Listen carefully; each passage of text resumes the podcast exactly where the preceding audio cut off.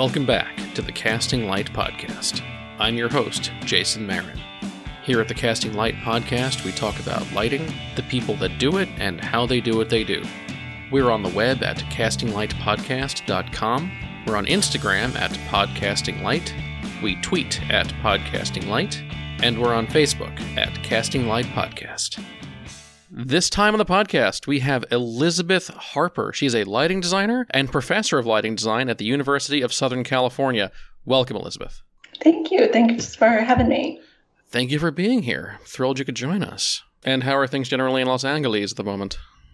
You know, it's actually raining. It's like raining for a few days, which is super bizarre. Somebody lost a bet on that. so, how would you describe the current place you are in the business, or perhaps the better question would be, how would you describe the place you were in in the business 10 months ago and then now? I'm working at USC as a professor, which is actually fairly new to me. It's a couple years old. Outside of that, I am a working lighting designer still, even though I teach. Um, I work a lot in regional theater. Um, I do some corporate work. In the past, I've done some architectural work. I'm kind of all over the place. I always have my hands in a couple different parts of the industry, but I feel like it always comes back to theater for me. Percentage wise, other than your professorship, what percentage of your work would you say is theatrical versus the other genres you work in? I'd say it's like 80% theatrical at this point. Okay.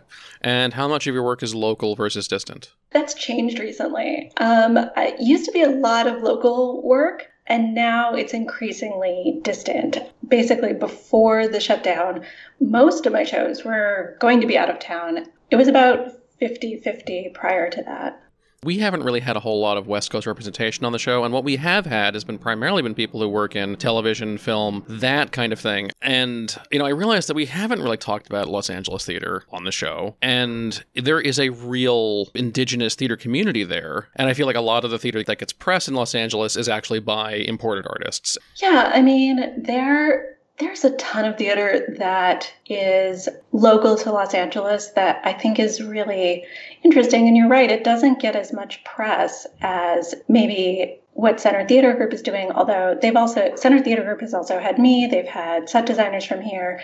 Um, I think there's actually a narrative that theater people in Los Angeles don't work in Los Angeles. And in my experience, that hasn't been true. I've worked at just about every theater here and in varying combinations with other local designers, with designers from out of town.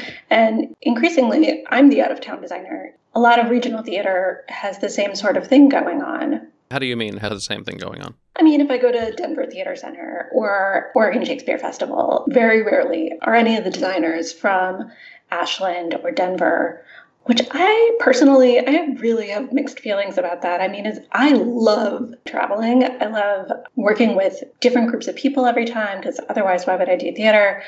But I also have this like nagging feeling that theater should reflect the community and it should be an art form since it's live that is responsive to what's going on and the artists that are there. I don't think there's anything inherently better about artists that live in particular places. So, as much as I love doing shows out of town, it's something I, I actually think about a lot. That's well said, and one wonders how places like those can ever hope to develop a pipeline if they don't employ their own artists. Yeah, I mean, I don't see any reason why there couldn't be a really deep pool of designers and actors in every city. And some cities are better at that than other people. If you look at Seattle, there's a bunch of great Seattle designers. And every time I've done a show in Seattle, I've worked with at least a couple people from Seattle, which I think is really cool. My wife's older brother lives in Seattle, and his uh, his daughter has a friend at school who is the child of a lighting designer from New York. Who I ended up looking up one day, and I was like, "Oh my God, he's worked on Broadway." Wait, oh my God, he hasn't just worked on Broadway; he worked on an on, an August Wilson show, and that was his only Broadway credit. Yeah, I mean, it seems to me there's a couple different sort of groups on Broadway. There's people who do only Broadway shows and they have these huge careers, and there's like eight of them. And then there's people who work with certain directors um, who maybe do a show a year or you know a couple shows spaced out over several years, but generally also keep working in regional theater and they teach and they, you know, have their hands in other parts of the industry.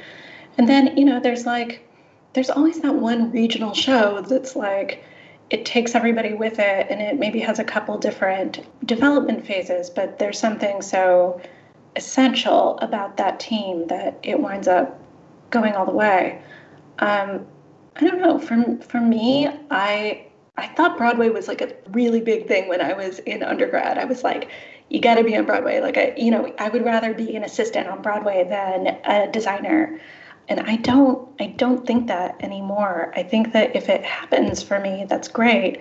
Um, but it's not something I particularly aspire to unless it was one of those shows that was just development after development after development, and there became something that was something about the lighting that was inextricable from the show that you know no one else could do because you know not because they aren't good but because they weren't there um, that's the kind of thing that interests me and i like to do a lot of new plays so that process is yeah it's sort of preferable to me and kind of where i want to be how did you find theater or how did theater find you I feel like I have sort of a different story. Um, my family didn't have any money growing up, and I didn't go to a high school that had a huge theater program or a well funded theater program.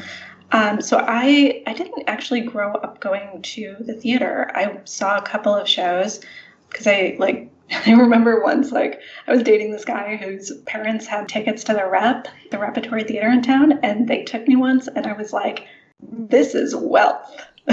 And where was that? That was in St. Louis. I grew up in St. Louis, so it's a rep in St. Louis, and um, they left at intermission, and I was so upset and couldn't say anything. So I didn't really have any exposure to that level, except very sporadically. Um, but I did find myself wanting to make things and wanting to create. I was always really bookish and I like to read. And so I enjoyed reading the scripts and saying like I can imagine this and then how do I learning how like I can make this. So I was kind of that kid who was the only one kind of doing everything, like learning how to use a saw and finding like some paint that you know it was definitely rotten and had that particular smell to it, um, and painting that and like going to Goodwill or going to the costume closet and like trying to figure out like okay how how can I make this work? And eventually finding some old lights. And my best friend's dad was an electrician. And i remember like taking these lights to him and being like these don't work but i think i could use them. I think they have most of the parts. And so he helped me fix them and i was able to put them up and do kind of a rudimentary lighting design and I just liked creating the world, and I didn't even really know how to be uh, collaborative yet. I was sort of a one man band. And the school started paying me to sort of take care of the theater. They paid me $12 an hour, and I was like, this is real money. This is like adult money to me. And I looked around at the jobs, you know, I would go to the career fair, and I was just like, I don't even know what this is. Like, I can't even really imagine sitting in an office. I don't really know people who sit in offices. So I think I'm just going to stick with this thing that I do. And I kind of think it might be a job somehow. I started like working at Six Flags and stuff like that. And I just had this idea that maybe I could figure out what this job was and how to do it. Sounds like you figured out that you were an artist first. How did lighting end up being the thing that you cottoned onto? You know, I have to be honest that it didn't really come to me until I was an undergrad. And at first, I sort of thought I wanted to be a stage manager because I was like, oh, I can take all these things and I can put them together and I can keep track of everything. And then I took a lighting class and I was like, oh, this is so cool. This subtlety of this and the mood. And it's something that people don't notice and they just feel. And I felt this real connection between the text and these sort of psychological, ephemeral ideas. As I learned the process of it, I found that there was something sort of soothing about how methodical, or at least I'm a very methodical designer, and that process of collaboration and then kind of being alone and making the plot and coming back in the theater and sort of sitting in the dark in the back really appealed to me. Where did you do undergrad? I went to a conservatory in St. Louis called Webster. And that was specifically a theater conservatory? Yeah. I think like my freshman year, I figured out that I was a lighting designer. And then I had three really intense years because they not only produce their whole season, but they also are connected to the Repertory Theater of St. Louis and Opera Theater St. Louis. So there's kind of a lot of professional work going on there. When did you start with Six Flags? When I was still in high school, I needed a job and school was out. So I didn't have that job anymore. And I was sort of like, you know, how can I keep doing this? Because, you know, previous summers I had worked at our community pool and what I liked about that job is it was right next to the outdoor community theater. And so I could leave work and go paint sets and stuff like that. And so I was always doing that. And then I saw this job in the paper and I was like, this is the next step. So I applied from a want ad. And that's, I feel like that really dates me. Like I saw an ad in the paper and I applied for a job. I actually wound up as a, a, rotating stage manager there. So I would rotate through all of the shows, you know, the character show, the saloon show, the Robin Hood show, the all that. So that showed you that you, there was a professional something out there that you could. There was something there. I still hadn't quite figured it out, but there was definitely something there. I gotta say, I really feel your story. Uh, I I grew up poor, and a lot of people who work don't really know what that means. Yeah, I, I mean, my mom was sort of just baffled by it. She was like, "You want to do what? Like, is that a thing?" And I was like, "Yeah, I think it's a thing, and I want to go to school for it." And she was like, "Okay, well, you better get a job." what happened in between completing your bachelor's and starting NYU? I worked for a year at an architectural lighting design firm, Randy Burkett Lighting Design. It's in St. Louis. It was great. And what I did was I worked my architecture job during the day. And then at night, there were a couple of like small professional theater companies that were kind of ragtag in St. Louis. And so I would go at night and do those. And so I like never slept that year. But I knew I wanted to go to grad school because I wanted to get the fuck out of St. Louis. And I was like, I have to build up my portfolio. So renovating malls and doing Bass Pro shops during the day, and I'm doing Man of La Mancha at night.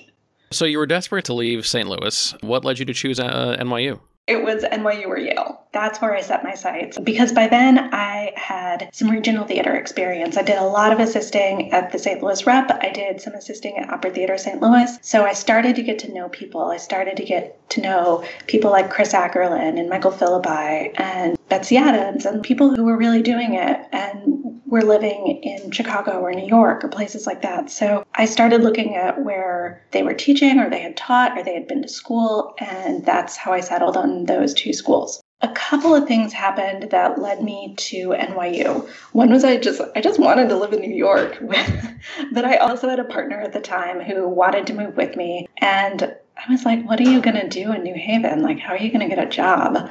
And how am I going to get a job? Because you can't work that much in grad school because it's so much work. But on every break, I was freelancing. I did some freelancing for like Lenny Schwindinger. I worked every summer at Focus Lighting doing architectural stuff. And I was like, I don't know how to handle that in a smaller city. And I also looked at the not only the lighting designers I liked, but I looked at sort of recent graduates. And I just thought that NYU had so many people doing so many things. There were people in architectural lighting who had graduated, there were people in events and corporate theater and regional theater. And I saw a lot of regional theater graduates from Yale. And I knew I couldn't afford to do that. I was like, I'm going to have to figure out something else. And I'm scared that this program won't understand or I won't fit in or what if I don't have the tools or the support post graduation?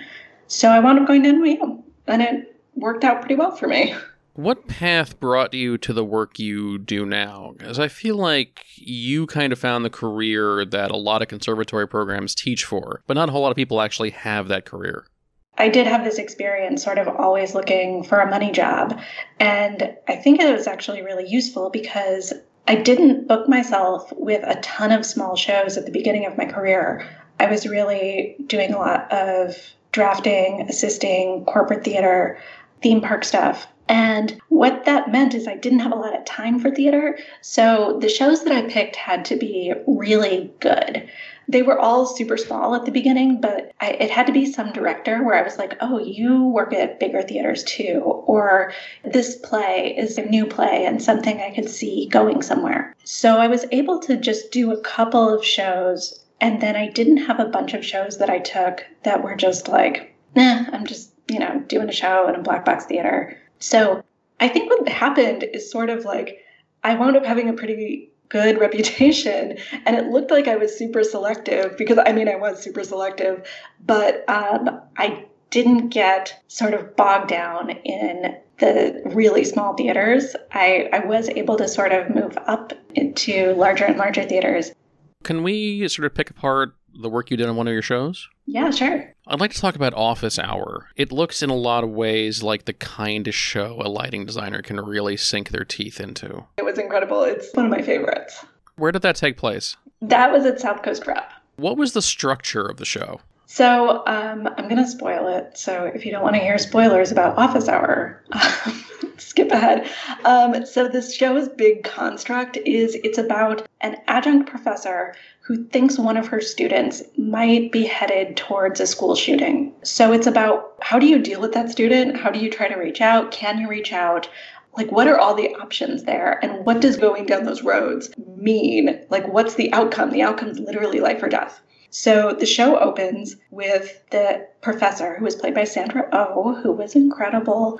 The professor invites this kid in, and in the first five minutes of the show, he shoots her, and it blacks out and then it comes back up and the, she does it again but she says something different and he comes in and they have oh it's a bell play yeah they have this like long talk and then there's a thing that happens where all of a sudden there's a part of the show where we see sort of 12 outcomes right in a row that are like completely different and so it's a very sort of ambiguous show it's i mean the first time he shot what's clearly the main character in the first five minutes, I mean, people screamed.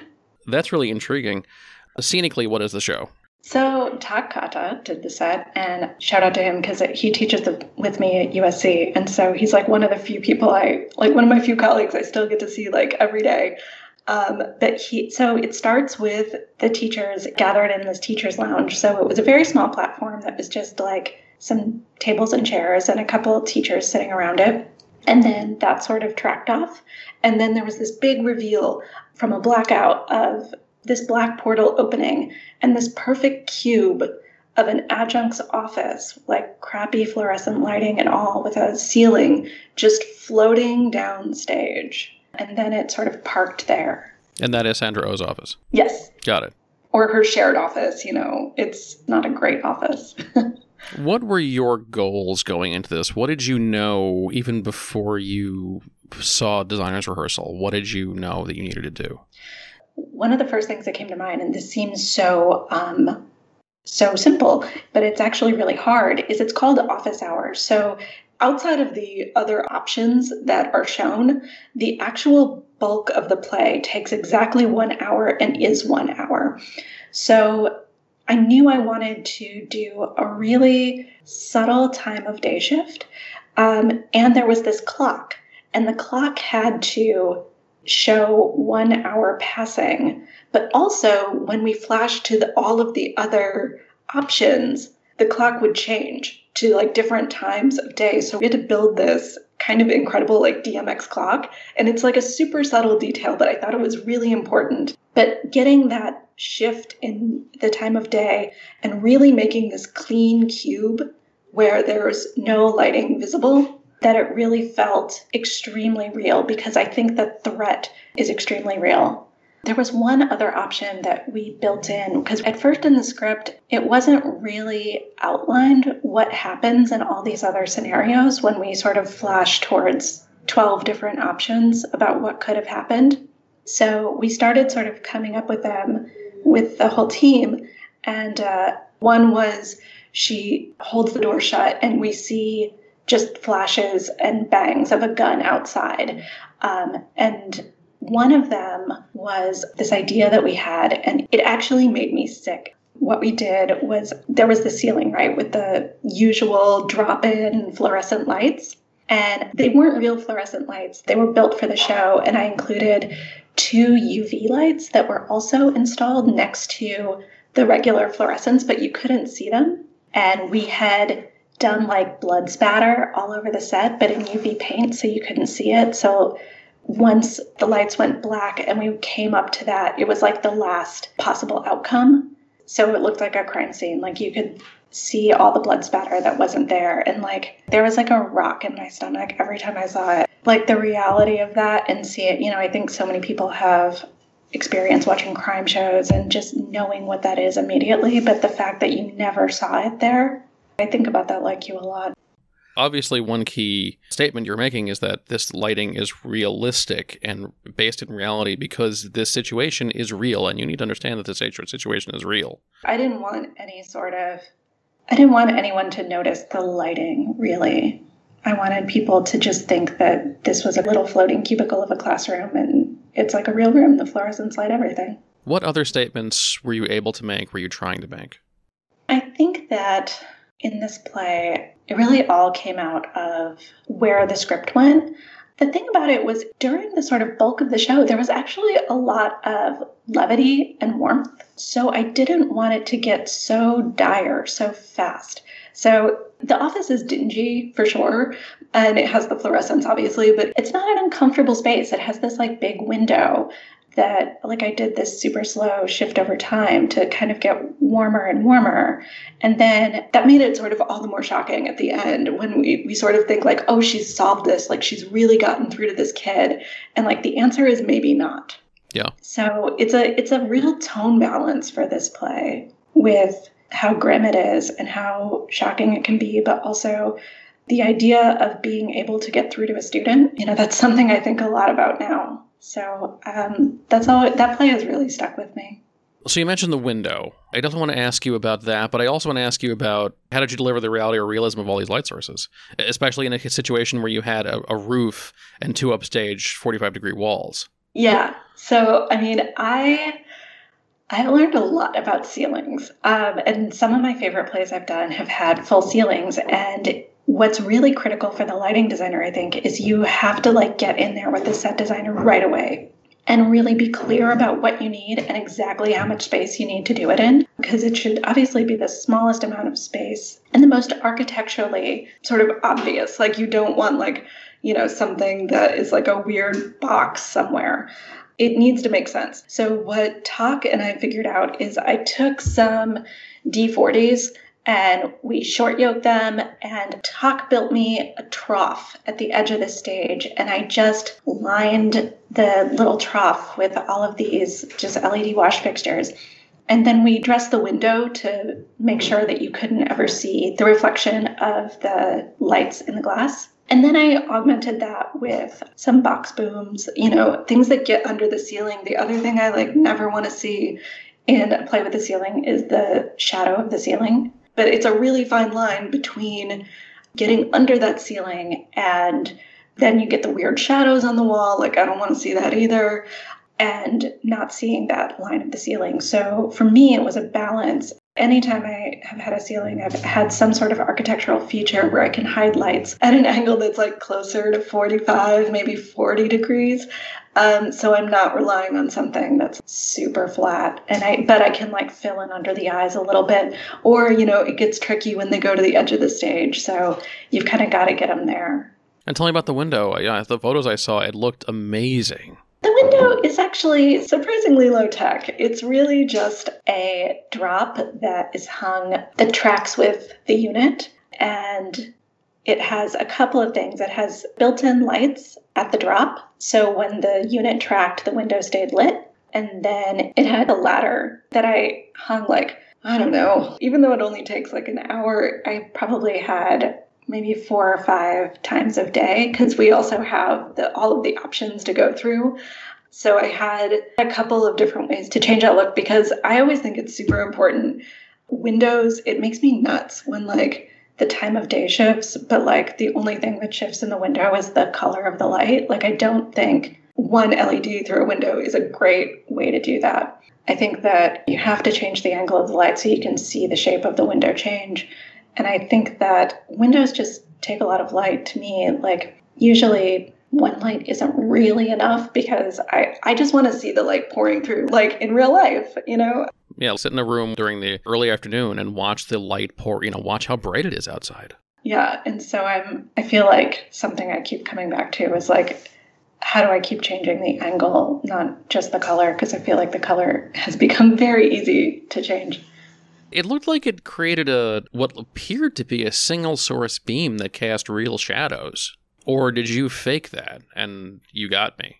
It was all real. There were no gobos in that show. So that was the real light. That's another thing that I just think about a lot. We think of light coming through a window like hitting the floor. And I think that it's always really interesting to me when you kind of mess the angle up a little and you just kind of crash it into the set. That's how I like to see my light through a window. I like to see the real window. I like a lot of light and I like it crashing all over the set. If it was a drop, how'd you get that shadow out of it? Or how did you get that source out of it? Well, the window is on the diagonal and the drop is upstage downstage. So with the masking that we had, I this is again something that I worked out with Tak way in advance. I had a really clear shot straight through the window. Well done. Thank you. What did you take away from the show and do you have anything else you want to say about it? It just all comes back to being in development and being in the room and finding moments where there's something to say about the themes or the characters are you know what's important. Um, whether it's you know the detail of the clock or the slow shift of the time of day or you know something really big like the the blood spatter moment i think it's really important just to support that and if that blood spatter moment is like kind of shocking as it was if it if it did feel precious i think that you know, being ready to just cut it and knowing that the show will be just as good and better for it, that's also exciting to me. Just like the opportunity to be there and craft it, though. Can you compare your work on Office Hour to Quack? Yeah, yeah. And the reason I ask you about Quack is it's the same director. It's also a unit set with a ceiling, but it's a very different show with different themes. Here's the secret of Quack is it looks like a unit set and it's not. Oh. Yeah, I can actually send you some pictures of it that shows what we did. I um, what it is is a Dane Laffrey designed the set, and another like great person. I worked with him a lot, and he is so like talk architecturally smart. So the story of Quack is that this sort of wellness guru doctor he gets canceled and he winds up in sort of this men's rights movement and kind of destroys his own career. And it's a comedy. so it's but not Dr. Oz or Dr. Phil, but. Kind of like Dr. Oz. He's kind of Dr. Oz. If it Dr. rhymes Oz. with their names. Yeah, Dr. Bear. yeah, so the story is actually that he hosts a TV show and he gets canceled, and his assistant takes over basically and she becomes the new face of this TV show while he kind of his life just gets torn apart. So the story of the set is really it being his space and then it being his torn apart space, his like mentally deteriorated space, and then it becomes her space. And then there's a big trick at the end where it turns into like this sad table at the back of a bodega where like two people only can sit and eat a sandwich. Mm-hmm. So it turns into like a tiny box set at the end. So Dan constructed it, the three offices on a turntable that they're exactly the same architecturally. And then while one is in the back, they're redressing it. So there's like multiple versions of this. Got it. So that was another show where I feel like, and this is where I think like my architectural work has really helped me is I can take a look at a space and not just think about how to light the actors, how you know what the show needs in terms of that. And for this, it's a it's a big comedy and it was pretty broad, so it's a bright show. You don't want to like waste a lot of time with shadows and you know, you want the audience's buy-in. So putting on top of that how to make this architecturally realistic. So, taking a look at the surfaces of the set and saying, you know, what walls need to be washed in light, and would have, you know, would there be like track lighting, or would there be what we call a wall washer in architectural lighting, where it kicks light towards the wall? Where are the downlights, and like what kind of grid would they realistically be put out in? Where the practicals, and the thing I think about practicals a lot is how can I be sneaky with them? Because when actors in a box set go upstage towards the wall, again with that box boom that gets under the ceiling, you don't want their big shadow on the wall. Yeah. But you might need it to like light their face a little bit more. So I like washing out the wall with a practical. So, or at least being able to make it seem like it's coming from the practical. So it's kind of a little cheat that I think, especially if there's a expanse of wall upstage. Like I'm just like, oh, we need to architecturally address that so we don't get into a weird place where we start noticing the lighting. So these are some cases where your experience with architectural lighting design has really helped you. Yeah, and that show also had my little lighting trough um, of um, again short yoked, but this time PARNel's. Um, and to avoid the little scallops, I'm so grateful for the master electrician at the Kirk Douglas, Sean Myers, who's awesome because he did this for me, and it was like the most annoying note ever. So you know how like if you put PARNel's like right up against a little trough, you're probably going to get some like little scallops just because they're so soft. And I didn't want to see those.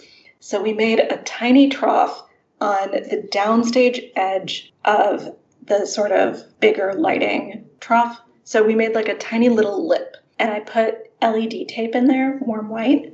And so I washed up that lip so it just looked like an extension of the ceiling.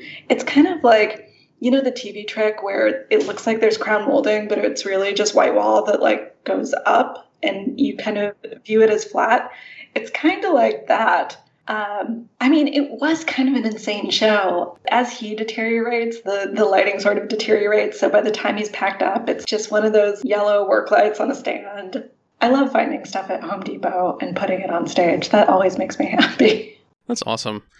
Do you have any other thoughts about that show that you would like to share? Kind of like Office Hour, that show is it's such a narrative sort of tricky balance because I'm thinking in such detail like about this little light trough that I don't want little scallops on and how can I make that less noticeable? And so you sort of wind up with more and more detail and your lighting gets less and less noticeable. Mm. And like sometimes you're like, man, that was really hard and like no one's gonna notice, but it's like the best thing that no one's gonna notice but they would really notice if you hadn't done all those other things, and they wouldn't notice in a good way. Yeah, no, you don't want that. But sometimes it's like, man, I should get some credit for this. And it's like, yeah, no, they're just to like the show, which is credit enough. Tell me a little more about the LA theater scene and sort of how, where you are in it. Um, I'm all over the place. I'm everywhere in the LA theater scene. I feel I feel like um, a couple of my favorite LA theaters that I feel like are just really kind of what LA is about, and it doesn't get maybe as much press as it should. Boston Court is a 99 seat theater, but it's a beautiful 99 seat theater, and they focus on new works, and they are so supportive of designers there. Some of my favorite work has come out of that space because of the super supportive, just sort of try anything environment and the types of shows that they pick tend to be really like real opportunities for designers to do something maybe they've never done before or to really push the boundaries of what can be done. Um, not necessarily in technological ways, but in ways that are sort of clever and more about storytelling. So I love them. They're great. Um, I also love Latino Theater Company. They are an LA institution. They do new plays, revivals.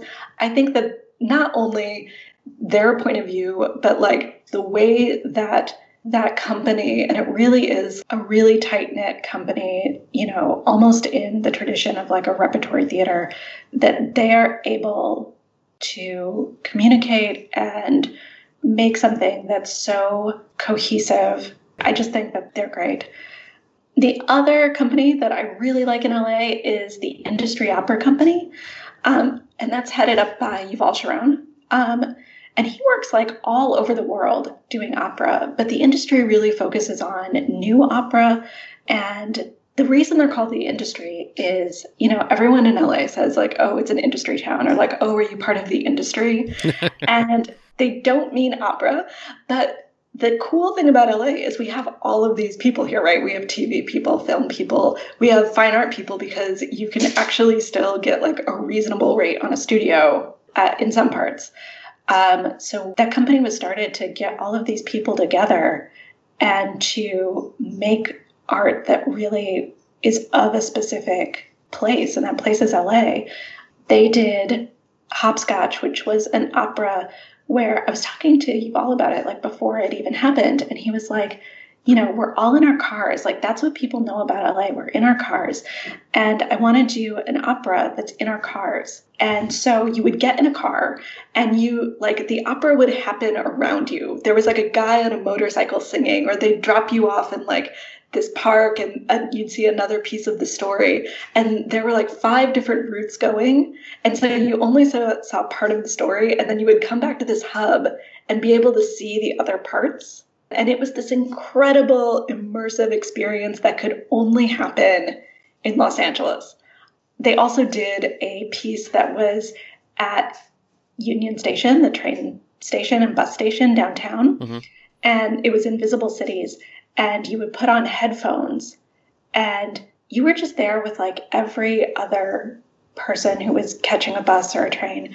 And the singers had like mics on and they were singing very quietly and just kind of passing through the train station. And that was another like incredible experience of being part of a narrative but also part of a community. And so i i love the work that they're doing too. Um that's amazing. Yeah. So all of this is happening in LA. Like these are LA companies and people who live here are working on them. And, you know, I think that people who think that LA has no culture or LA, you know, specifically has no theater, it's like, you should come out here and see because I think that you're wrong. I mean, I think if you like hole up in the Beverly Hilton, you'll probably think that, but like, come out. And what's the pipeline like? Where do you find assistants and programmers and craftspeople and things like that? Where do they come from? I'm kind of cheating right now because I have made my own pipeline and I love hiring my students. So that's, you know, that's one of the perks of the job.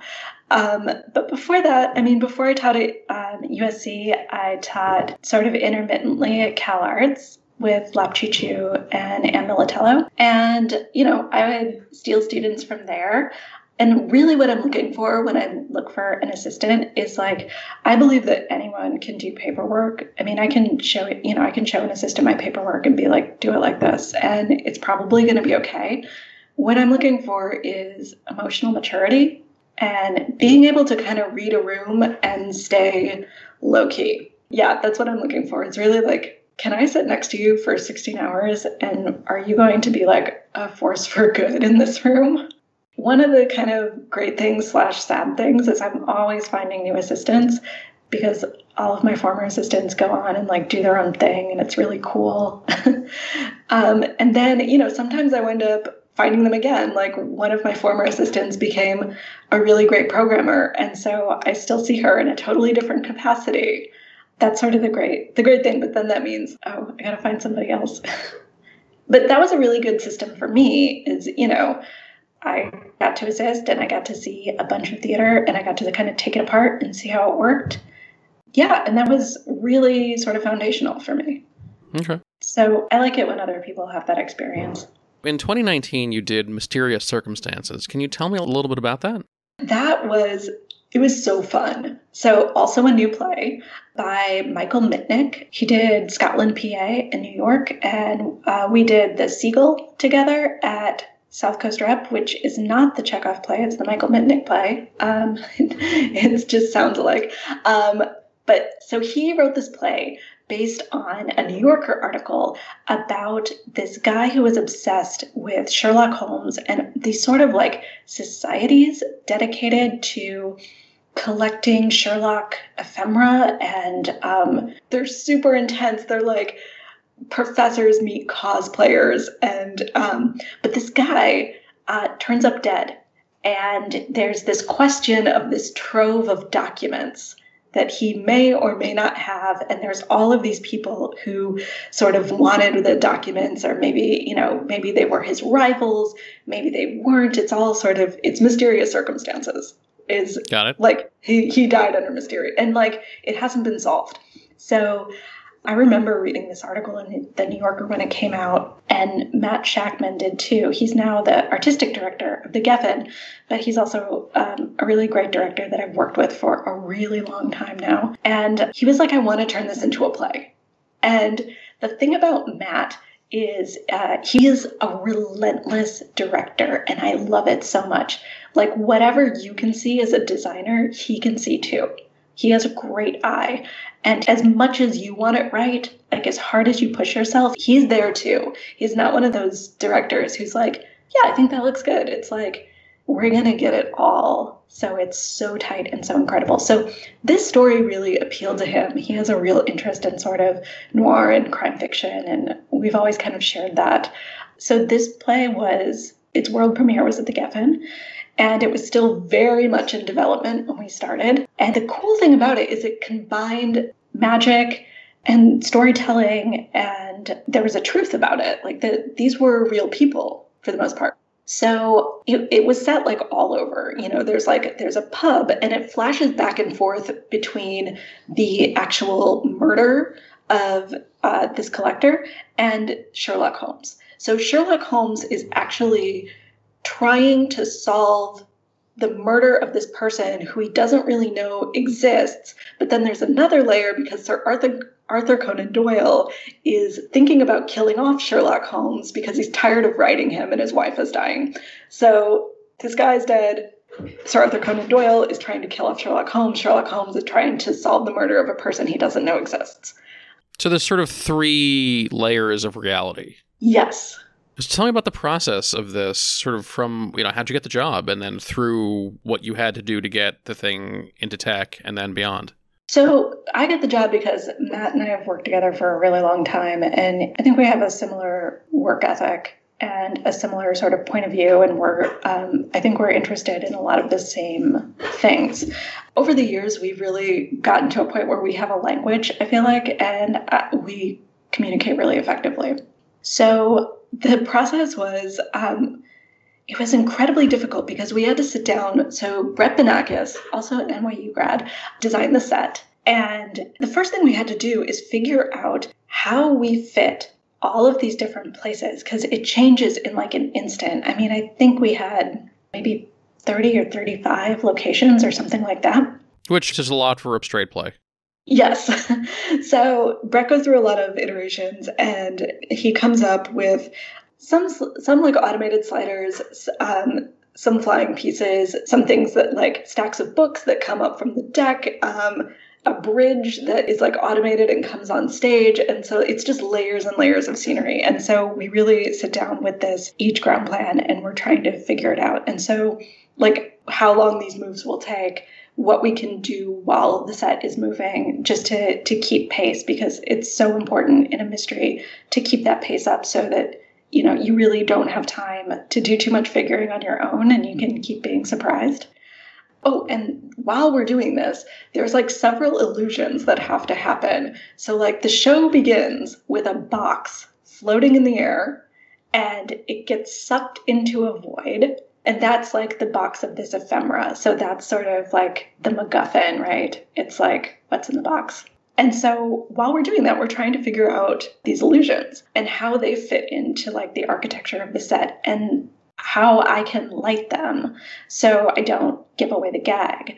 Unfortunately, I, I've had some experience lighting magic. I've worked with Teller from Penn and Teller. On what? On a show called Play Dead. I mean, it's basically like a dark ride for the theater. It was super fun. And then I did Helder's show uh, called Invisible Tango, and he's more of a card artist, um, but there's still some sneaky stuff in there.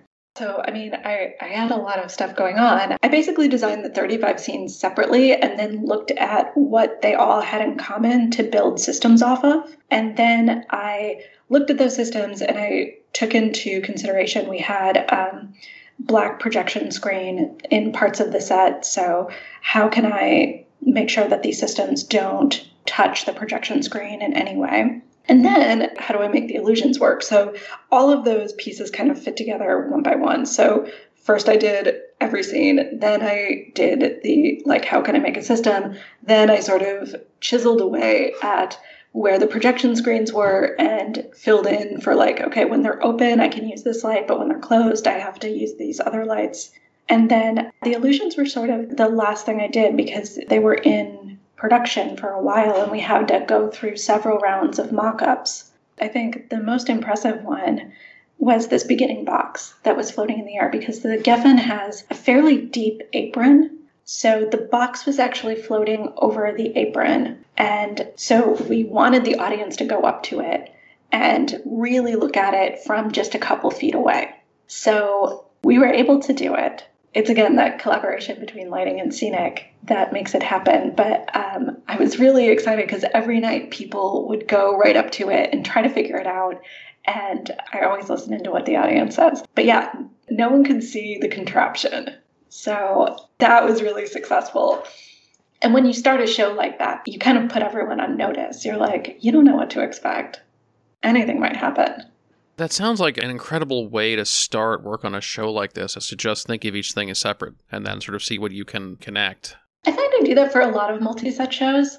I think of each set as like there's a separate play happening on this set, and then what's the common thread, and how do I sort of make that seamless, you know, sort of stitch them together.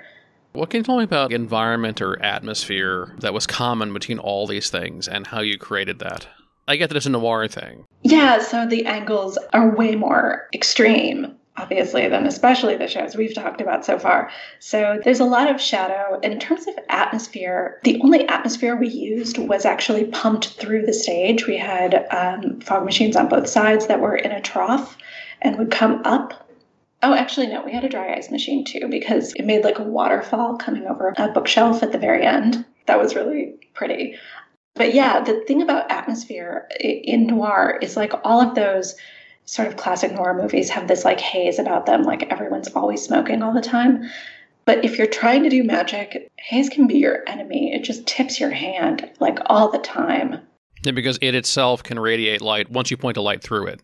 Yeah, it totally gives it away. It's like, oh, she changed the light there. It didn't look like a lighting cue to you, but here it is. Um, so there has to be other ways to sort of create the idea of that without actually doing it. So some things that we did were projections that sort of projected a mist. And again, the other thing that Haze really does is it gives away the projectors. So like you can see the projector beam, which is, you know, I just think there's like a time and a place for everything. But like in this, we're really trying to make the audience wonder and not give away what we're doing. We went to such lengths to make this happen in like the darkest of dark voids. And like each piece would sort of come out, and everything was very etched in in both light and projection. What informational sources did you use to draw inspiration from or research from for this project? I always go back to the sort of, you know, noir classics, but also the reality of these spaces is really interesting to me because there has to be some sort of reality if we're going to be in this void, right? So, like, one scene is like a cheesy office Christmas party. And so I was like, okay, what's the most essential part of a cheesy office Christmas party? And how can we hide that somewhere? Because really, what I started thinking about is almost kind of an Alice in Wonderland like way of looking at things. Like, what do you see that you think you know? And then what else could it be? So, I mean, it's sort of like the fluorescence and office hour. It's like you think you know what this is, you think you know what it does, and it actually does something else. So, that was a thing I kept thinking about. And that's a thing that I feel like when I work on Matt Shakman's plays that we do a lot is um, trying to figure out things that seem obvious and yet aren't. I guess I, I approached this play in a way more technically than I normally do, just because it had this cohesive sense of style. There was always some sort of shadowy darkness that was hiding the next thing that you would see. And to me, that just meant that the scene that you were seeing had to be approached with a certain level of realism. So you would be shocked by the next thing. That if you get too expressionistic there, you know, you sort of take for granted that, like, oh, this isn't real, but it is a real story. Or I'm just being tricked. Um, and you don't want people to think they're being tricked. They should feel like they know everything and yet are being tricked. That makes a lot of sense. Uh, what's like an example of that? Like, what's a scene where that was firmly rooted in reality before the sort of switch got pulled? There's one that's like a transition into a dentist's office that, and it's super simple. Like they're they're at a party and then this chair appears out of the stage and a light comes down and in 20 seconds they're in a dentist's office and Eby Brooks did the costumes and she was such a master at like quick changes that you couldn't even predict what one of the costumes would become. So everything would switch. The lighting would switch, the set would switch, all in like a matter of five or 10 seconds. We had these books that came up out of the floor. And so it sort of looked like books were piling up as these set pieces sort of, you know, the, you thought that they were brick walls and then it, they revealed themselves to be bookshelves. And all of a sudden, the world just felt like it was enveloping you and you're like, wait a second, I thought I knew what these pieces were. I how did I how did I miss this? And we're going to leave it there for now with Elizabeth Harper. Join us next time for the second half of our discussion. We'll talk more about her career, her inspirations, and some of the shows she's done. Thanks for downloading this episode of the Casting Light Podcast. Visit us on the web at castinglightpodcast.com. Use the contact form there to let us know what you think, and you can also check out all of our previous episodes there. We're on Instagram at Podcasting Light, we tweet at Podcasting Light, and we're on Facebook at Casting Light Podcast. Our theme music is Color Me Dead by the Lame Drivers. The Casting Light Podcast is a production of Casting Light Incorporated. I'm your host, Jason Marin. Thanks for listening. Have a great show.